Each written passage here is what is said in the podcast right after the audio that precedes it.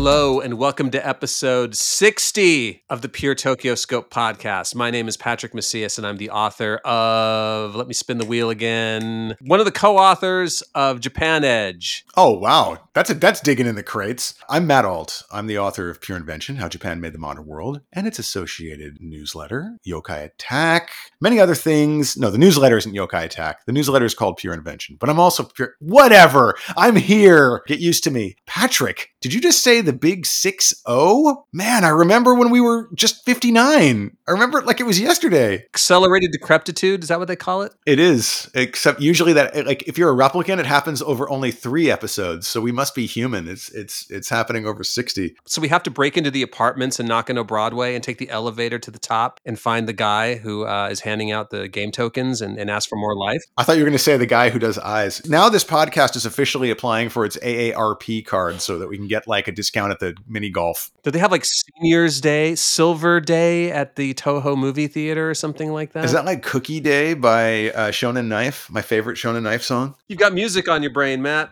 I do, because you know, last time we spent the entire episode talking about my favorite subject, me. But this time we're going to switch things up a little bit. Uh, we talked about my favorite five songs, my the, the songs from Japan that sculpted me to be me. And this time I'd like to hear about the five songs from Japan that made Patrick the cyborg that he is today. It's a me. Okay. So I guess like the first time I really heard Japanese music was was in Godzilla movies, like those crazy soundtracks by Akira Ifukube, who normally wrote, you know, kind of like symphonic movie scores, but every now and then there would be some rock and roll music in those movies. Like I know in Frankenstein Conquers the World, there's a scene where there's all these like teenagers like rocking out like on a camping trip in the mountains and there's this guitar Oh, piece. yes. Yes, yes, yes.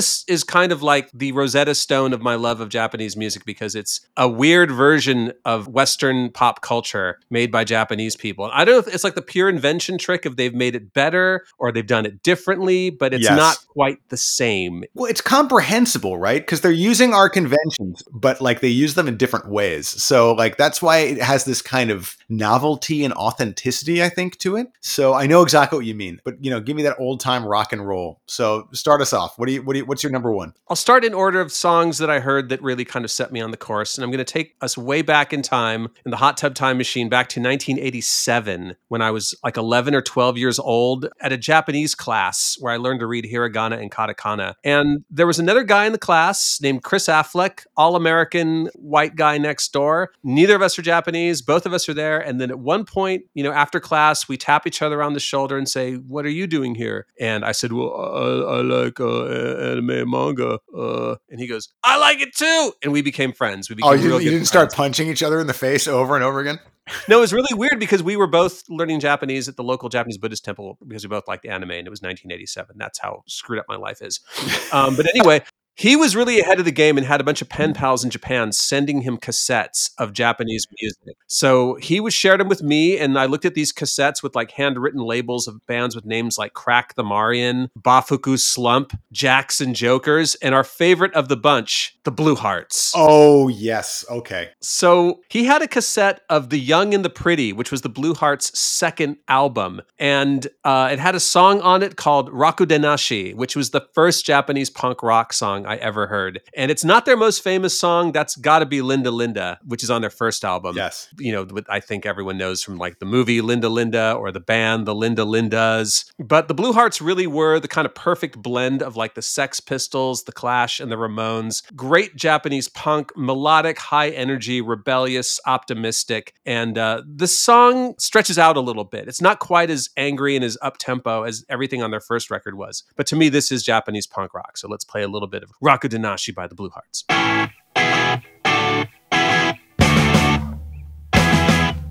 役立たずと罵られて最低と人に言われて要領よく演技できず愛想笑いも作れない死んじまえと罵られて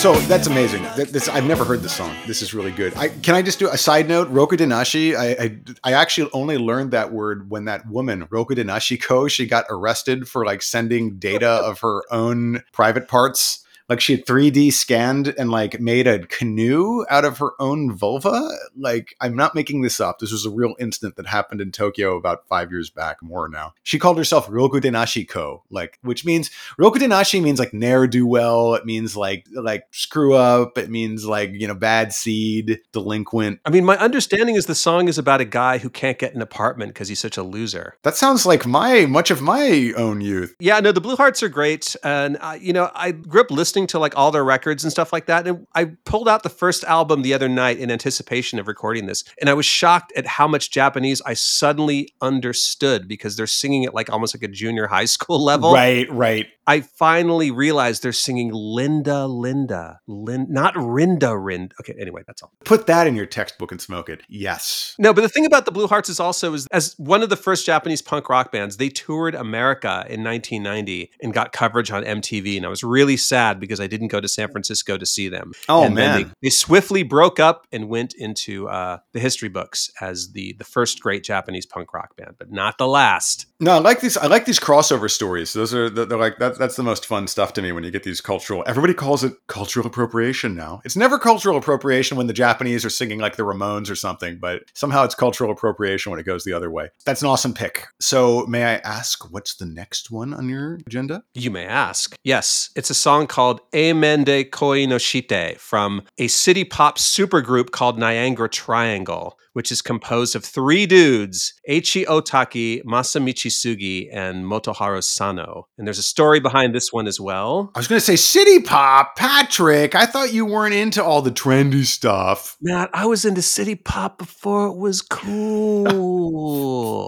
Everything's city pop these days. This actually, this podcast is city pop. sure. We'll be Shibuya Kei once the algorithm tells us uh, to start listening to that as well. So, So um, cue this up. I haven't heard this. I want to hear this. oh, okay.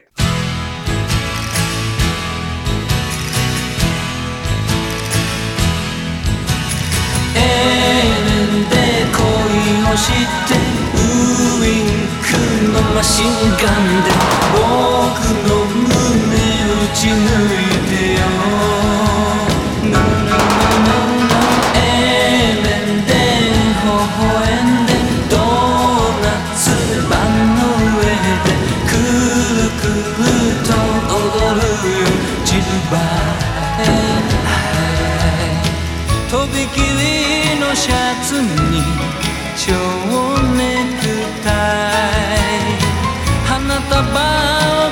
えて今夜君をさらいに行くよ。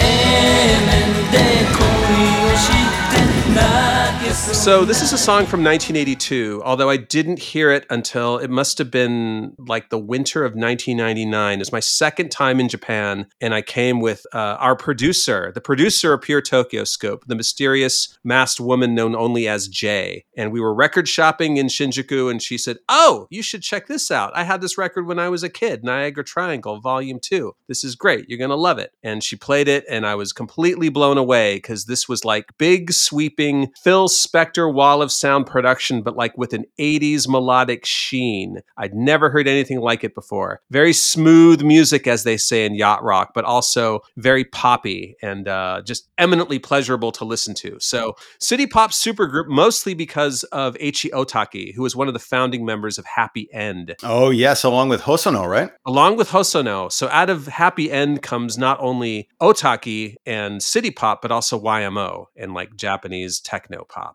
Can I just say this isn't about the song, but that was just kind of like a little heartwarming, you know, vignette about how you found the album. Like it just doesn't happen anymore. Like, oh, dude, check this album out, or like, oh, you walk past it and see it in a in a window somewhere. It's so tough to find, you know, new music these days. Actually, it's not tough at all. You just have to be on TikTok or something, and I, I'm not. So Well, what I used to do is I used to just go to Tower Records in Japan because they would have those little listening kiosks with like a bunch of CDs and here's the headphones, which I'm sure you'd probably like instantly get any number of like like you know audible gonorrhea now if you put those on these days.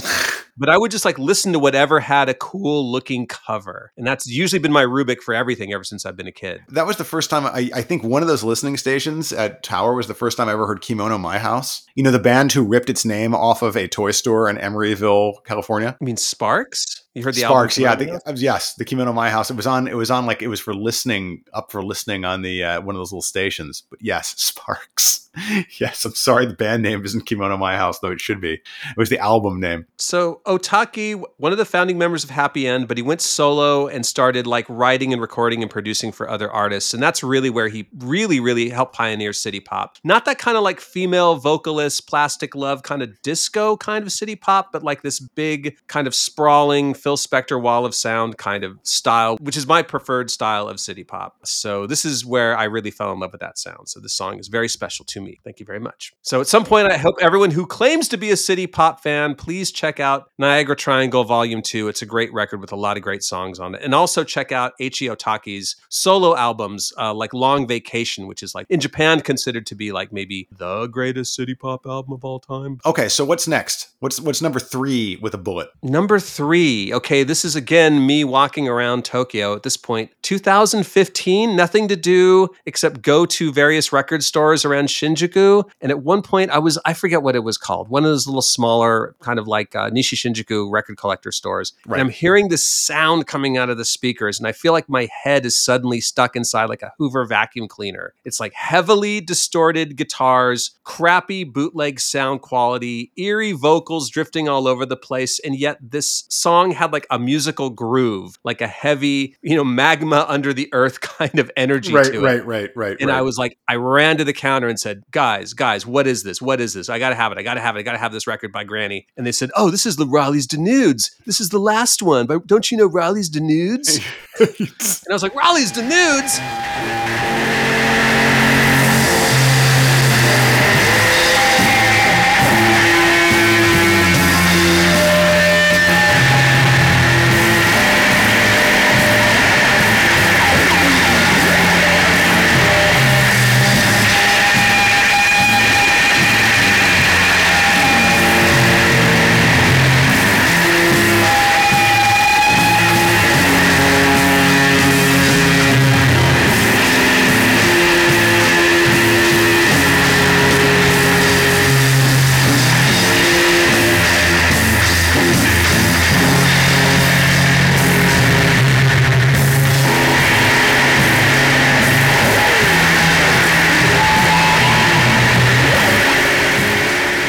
I didn't know who they were. Uh, Hadaka no Rallizes, I guess is what they're called yeah, in yeah. Japan. Is this is this the one? I know that they have that famous. Don't they have the album cover where they're all riding naked on their motorcycles? no, that's Flower Traveling. Oh, that's Flower Traveling Band.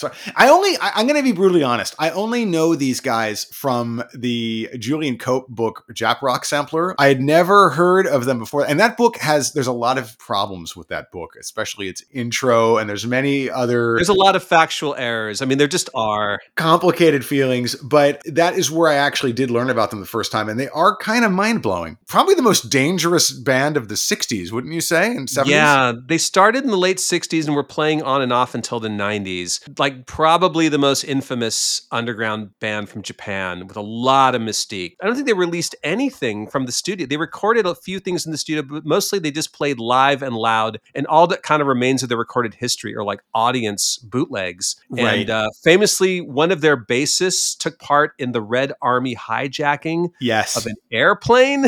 yeah, that was the the moment that was uh, chronicled at the end of the manga chapter of Pure Invention. Like they used so they used knives and samurai swords, which I guess you could get onto a plane at the time, to hijack a JAL flight that was bound for Fukuoka to North Korea, um, which they succeeded at, and most of them are still trapped and living there today. Way to go, guys! So they're kind of like the Velvet Underground in the sense that, you know, people know the name, they know the fame, but they may not necessarily listen to the music because it, it can get really heavy. It literally does not sound like music most of the time. And I'm not the kind of guy who likes Japanese noise music like the Boredoms that much, but this to me is like heavy psychedelic rock from hell. So see how long you can last and fire up some Rallizes Dénudés. Let's check it out. Yeah, band leader Takashi Mizutani died in 2019, but no one even knew about it until 2022. That's like how like kind of underground they were. Yeah, he was like a notoriously kind of paranoid and and insular kind of guy. Like I think he went underground for a, a long time after the hijacking because he thought he was going to be, you know, I don't know, pulled in by the Red Army. I, he wasn't a member of them or anything, but he kind of disappeared for a really long time after that. Yeah, there's tons of really interesting articles about uh, Rallizes Dénudés you can find just by searching for their name written in English. They have such a great story, but don't forget the music, is my advice. Listen to the last one by Rallizes Dénudés. Ask for it by name. Okay, so I'm kind of picking up on a trend here. I'm kind of picking up on a trend here, but I'm trying to see where can we possibly go with this? What's next? Okay. 2001, the birth of Japanese nerdcore arrives with Leopardon. A two-man unit called Leopardon, named after Spider-Man's giant robot from Japanese Spider-Man. You're going there. Okay, okay.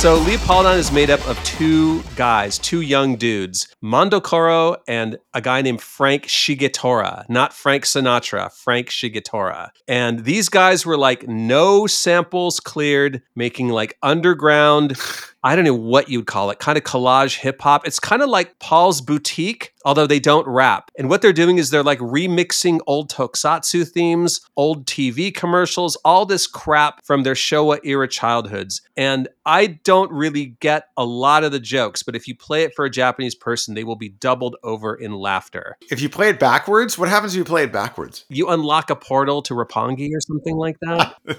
okay, where did you first encounter Leopardon? And I don't mean like when you were saved by Spider Man. This would be, again, through our mysterious mass producer, Jay, who always had incredibly impeccable taste when Yes. it comes to Japanese music and then forcing me to listen to it. And uh, there's a lot of songs, you know, that are kind of either remixes of tokusatsu themes or take dialogue, crazy dialogue. I think at one point they use a lot of stuff from the Jim Belushi movie, The Principal, just the Japanese dub. Why wouldn't you? Really? he, that's Tokusatsu. He was he was he was the MC for the BattleTech videos when he went and played in the BattleTech arena. Now, I want you to pay close attention to the briefings, because some of you are going to go through three or four mechs on each mission. Don't let that bum you out. It happens. But you must pay attention to the briefing. He totally counts. So the thing about Leopardon and uh, their album "Cake Not Girl," which is where Tokyo Jungle, the song I'm choosing as a sample from them from, Okay. is no samples were cleared, so it was never commercially released. Although you can find the whole gosh darn thing on YouTube right now. What? Yep. Soon after this, they opened the Acid Panda Cafe. Oh, Leopardon right. opened their own club. And they would do these wacky nights where they would make fun of Dasai Gaijin, or they would do like nerdcore. They invited Kokujin Tensai, our favorite African American. Did he play there? Rapper. He played there. Yeah. Oh man, wow. And they're not Acid Panda's not around anymore, is it? Nope. That's sad. But both Frank and Mandakara are still around on opposite tracks doing crazy things. Well, can I just can I just when we first met, you were talking up the Acid Panda Cafe a lot, and it's to my endless, endless remorse. What's the word I'm looking for here? Dishonor. That's what they say in Japan. My right? English is seldom today. My dis- it is kinjite. Uh, Uh, I, I never made it there, and I'm very sad because I still hear stories about it to this very day. I feel like you and me and Chris Hill went one night to the Acid Panda Cafe in Shibuya. You know, that's probably true. Wow. You know, I said this whole anecdote in a kind of, you know, wistful, regretful way, but actually it turns out I did go there. Maybe, just maybe, alcohol was a factor in the fact that I can't recall that we went there. If I was hanging out with Chris and you, uh, yeah. This is our 60th episode, so a little bit of dementia. That's- Totally normal. can I can I senator can I amend can I amend my statement? I wish I'd gone more. Okay, that's that's what I'm saying. I, I wish I'd gone to the Acid Panda Cafe, So had I. but you did. You went you went enough for both of us. I DJ'd a few times there. Yeah, I, my name was DJ Gyaku Ispai. Wait, was in Shibuya? They were in Jiyugaoka at first, Jiyugaoka, and then right. they moved to Shibuya, and then they closed down. I think yeah, I went when it was in Shibuya. Yeah, yeah. We got to get it. We got to get them to get the band back together. We got to get Leopardon to save Tokyo once again. Change Leopardon. Well, if they're doing Dasai Gaijin night, they have no shortage of uh, subjects of all the tourists in Shibuya at the very moment. So many of whom are, even though I'm insulting them, are probably much cooler than we are. So okay, now that, are we on number four already? on number five. This is it. oh this is the man. grand finale, Matt. Oh no! Wow. Okay, I thought the story's over, but it's ready to begin. If you remember from the last episode, there was a spoiler about a certain artist who was on both of our lists. Can you remember who it was? Mm, was it the Partridge Family? P I Z Z I C A T O 5. Yes, Pizzicato 5. They're kind of like the Partridge Family. They're kind of like the Partridge family, I guess. except not at all in any way, shape, or form. So Pizzicato Five, that that pioneering Shibuya Kei band, who you actually interviewed uh, on your, or you posted a, an old interview with the band leader Pizzicato Five on your newsletter. Did you not? I did. I posted an old interview I did with Konishi, which was done like a month after Pizzicato 5 broke up. And the thing about Pizzicato 5 is like, I've always listened to their music ever since I first heard it, like in the early 90s when they first burst onto like the alternative music scene in the US. And it hasn't aged. Like to me, they are the soundtrack of Tokyo in a way. Those songs Yeah. are always playing in my head. One thing Konishi always said in interviews, he's like, Pizzicato 5 is not from Japan. We're from Tokyo. Ooh, I, I don't know if that's like a sick burn or what that is, but it's true. It's totally, totally true. You know, everybody says like that, like I want to go to Japan, but most people mean they want to go to Tokyo. It's true. Oh, and their music completely is the Shibuya Kei sound. It captures that feeling of running around a big, crazy city, kind of manic, romantic, happy, sad, frantic, Fashionable. fashionable, all that stuff, aspirational. But also, Aspirational. there's songs for people who just want to like pass out because they're too tired. There's a lot of range in the Pizzicato 5 catalog. There are some happy, sad songs. There's a lot of throwaway tracks. There's just a lot of like um, gonzo stuff. In the interview I did with Konishi, he said he just wanted to mess around. They the band got too serious and they Well, there's like break up. skits. There's like like Happy End of the World has this whole kind of like welcome everyone kind of like you know uh, announcer on it. It does not have a subplot about sex packets, though. That's a whole different record altogether. Now you got that song running through my head. The Digital Underground is the Digital Underground should be okay They sound like it. So yeah, definitely. No, amazing, amazing. I love. Okay, so what is it? What, what is your song? Oh, my song is Kanashi Uta, sad song, or triste, as is also known. The thing about Pizzicato 5 is they would sample a lot. Not only would they take like grooves and bits and pieces of older records, but they would like re record those bits. Like, I don't know how many of their songs are just based upon the bass line Right. of uh, ABC by the Jackson Five. like they will just literally re-record those things or rearrange them slightly, or lots of bits and pieces from this old soft rock record. Every Pizzicato Five has these little musical hooks that Yes. are all just re-recorded samples. So there's actually a, a tremendous lack of originality to most of their music, as much as I love it. One of my favorite moments in that interview between you and Konishi is where you're kind of like pressing him on his soft rock influences. And he's like, Yeah, soft rock's too sophisticated for most people to understand. And I was just like, Yes, I love this man. He knows what he likes, he likes what he knows. That dedication to form, you know, Konishi was saying in that interview you did with him that, like, you know, the music that you spend time with at certain formative times of your life just really stays with you. And for him, that was all that kind of soft rock stuff of that late 60s, you know, early kind of 70s time frame. For me, it's them. Yeah, the thing about soft rock is like it was an alternative towards that heavy psychedelic hippie stuff. Right. Like Moby Grape or Iron Butterfly. Like it was people wanted soft rock. And that's what Konishi kind of latched onto. But also in that interview, he also says something like, you know, he was really attracted to cultures that were not his own. Right. And he said, kind of like he was looking at me like, just like you, huh? That's why you like Right. all this Japanese stuff, is you always kind of want the culture that you're not a part of. Some people do. And that's and he said he actually said this, I call those people otaku. Ooh, I feel seen. I feel seen. But you know, it's funny because you know he's mining this exotic foreign culture for sounds that are evocative to him, and then he rearranges them in these ways that we find evocative of his culture.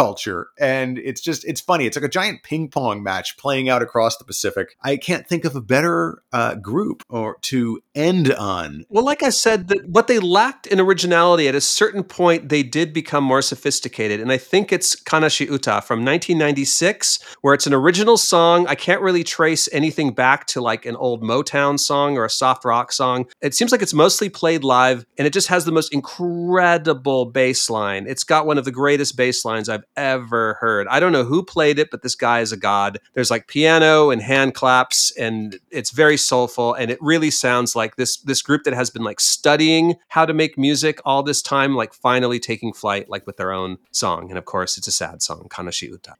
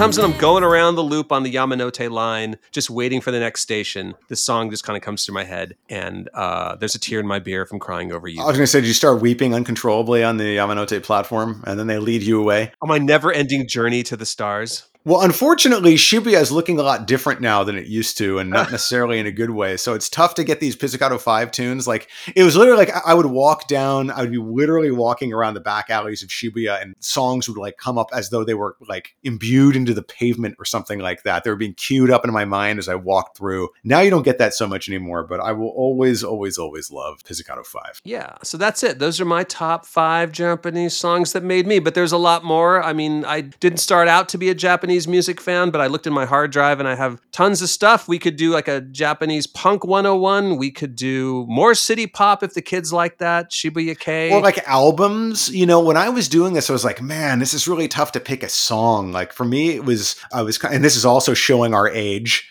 Uh, that we are album driven rather than song driven, as I think most of the young kids these days are. Oh, yeah, I got 45 minutes to listen to this record. Sure. Ex- yeah, people do that all the time now. So.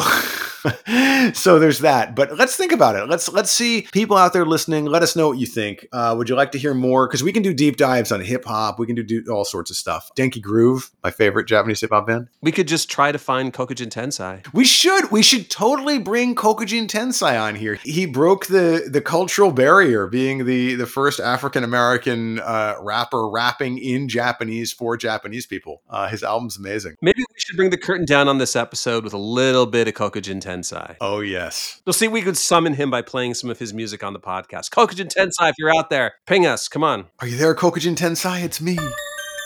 Doko kara kita, doko kara kita, doko kara kita, Tokyo, Osaka.